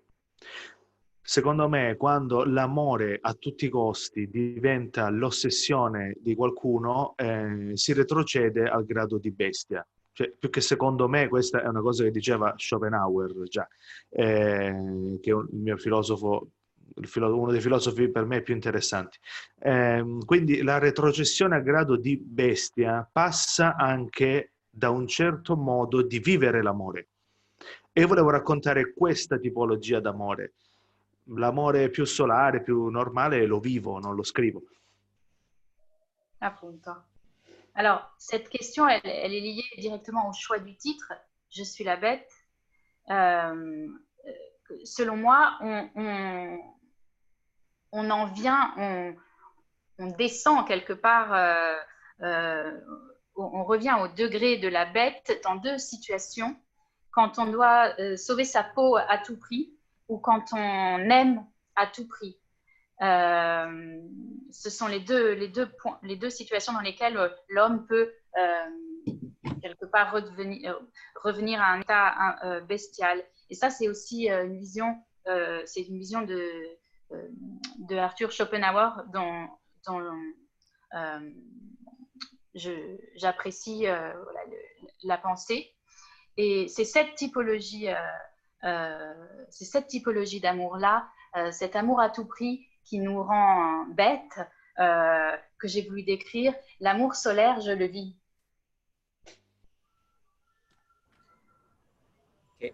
ah, ah, avant de nous quitter, on a pour habitude de faire une petite photo euh, de groupe. Donc, euh, ceux qui n'ont pas allumé les caméras, si vous voulez les allumer, c'est maintenant ou jamais. Ceux qui ont le livre, montrez-le parce qu'il est, il est magnifique. Ce l'ho. Io ho questo. Capo, vai. Va bene? Sì, va bene, eh? va bene. Ok, c'est bon. Ok. Il est temps, il est temps de, de, nous quitter. Merci infiniment à tous les trois. C'était un, un, pur plaisir, un pur bonheur de vous avoir euh, dans ces deux différentes langues. Euh, la ringrazio euh, Andrea. Grazie a grazie, voi. Grazie mille. Merci à tous et, et véritablement, euh, bah, c'était un bonheur et on parlera du livre. Euh, c'est une évidence euh, à toute notre communauté, à toute notre communauté et à tous ceux qu'on connaît parce qu'il mérite vraiment un, un superbe succès. Donc, euh, merci à tous et merci Andrea, merci, merci Elise pour la traduction. C'était euh, un exercice très difficile et merci à vous d'avoir traduit tout cela. Et merci Laurence, une fois de plus. Merci à vous surtout. Merci. Merci. Salut Merci tout à tous. D'accord, grazie mille. Merci. Grazie a voi, grazie davvero. A Io la prossima settimana vengo in Francia, non so se vedrò qualcuno di voi. Eh, Spero, spero vedrò- che Mais André à Paris la semaine prochaine. Je ne sais pas si certains d'entre vous sont à Paris, mais il y a une signature qui est prévue euh, jeudi à 19h à la librairie L'Humeur Vagabonde dans le 18e. Parfait. Vous me spero di incontrarvi. I hope to see you eh, in, in Paris. Eh, volevo chiedere se fa freddo in Francia, come mi devo vestire? Eh, fa caldo, fa caldo. Fa caldo? Adesso si sta bene, adesso anche 30 gradi, guarda. Come Gallipoli praticamente, Non incredibile. so- non so- speriamo che duri. Va bene, grazie davvero. Grazie, grazie. Ciao a tutti. Au revoir tout le monde. Grazie. Salut tout le monde. Ciao. Merci à Andiamo tous. Jean-Marc. Ciao, ciao. Ciao. Ciao. Ciao. Ciao tutti. Ciao. Ciao.